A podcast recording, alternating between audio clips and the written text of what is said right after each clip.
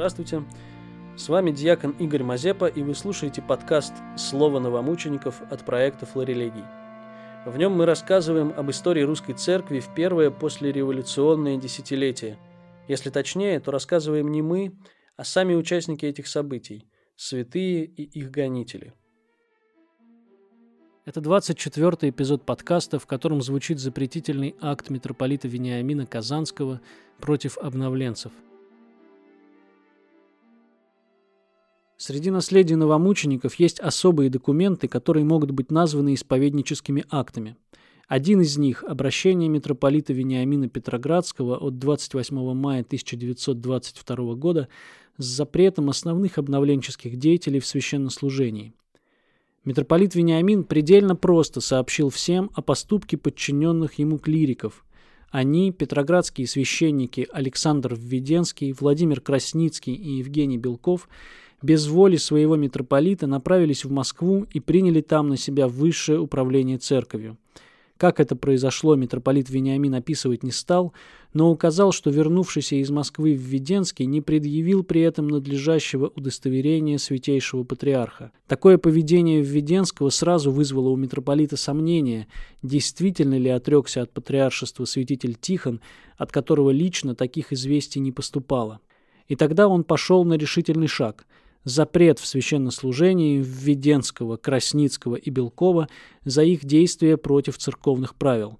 Судя по всему, начальник шестого отделения секретного отдела ГПУ Тучков, направлявший Введенского в Петроград для этих переговоров с Красницким, ожидал от митрополита Вениамина попыток выяснить, что происходит, некоторого вступления в переговоры, но расчет оказался неверен –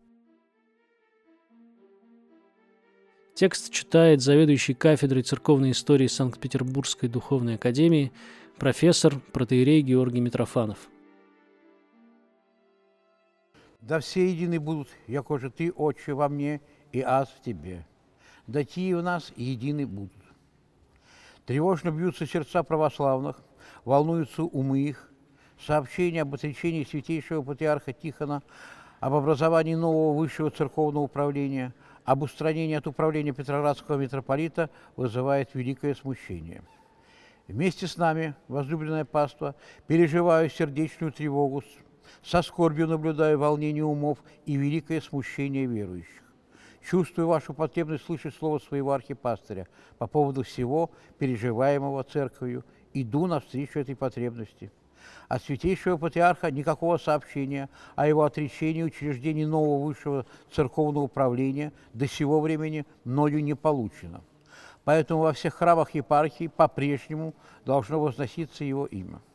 По учению церкви епархия, почему-либо лишенная возможности получить распоряжение от своего патриарха, управляется своим епископом, пребывающим в духовном единении со своим патриархом.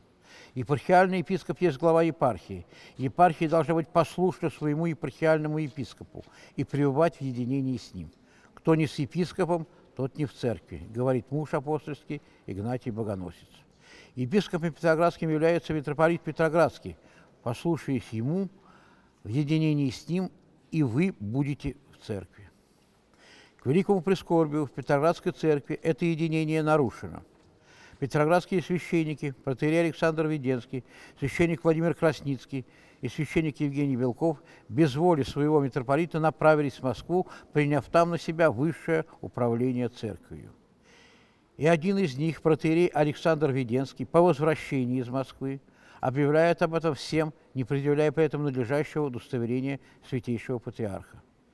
Этим самым по церковным правилам двукратного собора и правила Василия Великого – они ставят себя в положение отпавших от общения со Святой Церковью, доколе не принесут покаяние перед своим епископом. Такому отлучению подлежат и все присоединившиеся к ним. А всем поставляю в известность протеерея Веденского, священника Красницкого и священника Белкова, чтобы они покаялись и мою возлюбленную пасту, чтобы никто из них не присоединялся к ним, через это не отпал от общения со Святой Церковью и не лишил себя ее благодатных даров. Слушайтесь пастыря-начальника нашего Господа Иисуса Христа. Да будете все едины со своим архипастырем, чтобы никто из вас не погиб. Слушайте своего епископа по слову Господа. Слушающий вас меня слушает. Блюдите единение веры в союзе мира. И Бог любви и мира да будет с вами. Вениамин, митрополит Петроградский, 15-28 мая 1922 года. Впоследствии во время суда Введенский открыто сказал о том, что этот запретительный акт был самым сильным ударом контрреволюционных сил по только что устроенному обновленческому высшему церковному управлению.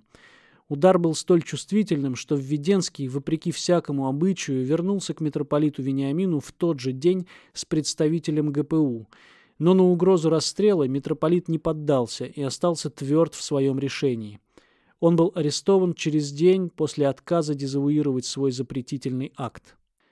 Ценой своей жизни митрополит Вениамин предупреждал не только обновленцев, но и свою возлюбленную паству, чтобы никто не присоединялся к ним и через это не отпал от общения со Святой Церковью и не лишил себя ее благодатных даров.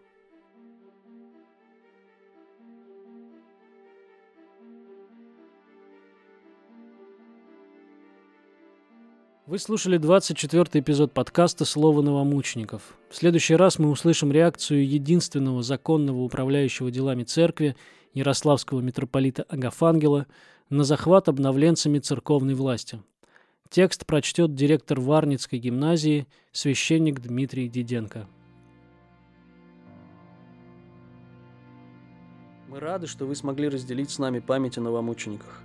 Разделите ее с другими – Сохраняйте, рекомендуйте, пересылайте наши материалы тем, кому они могут быть полезны. Над выпуском работали чтец Кирилл Алексин, чтец Михаил Гар, Эльга Канаева, Анна Косоева и я, диакон Игорь Мазепа. Научный консультант, доктор исторических наук, священник Александр Мазырин. Произведено совместно с ПСТГУ творческой мастерской на горе.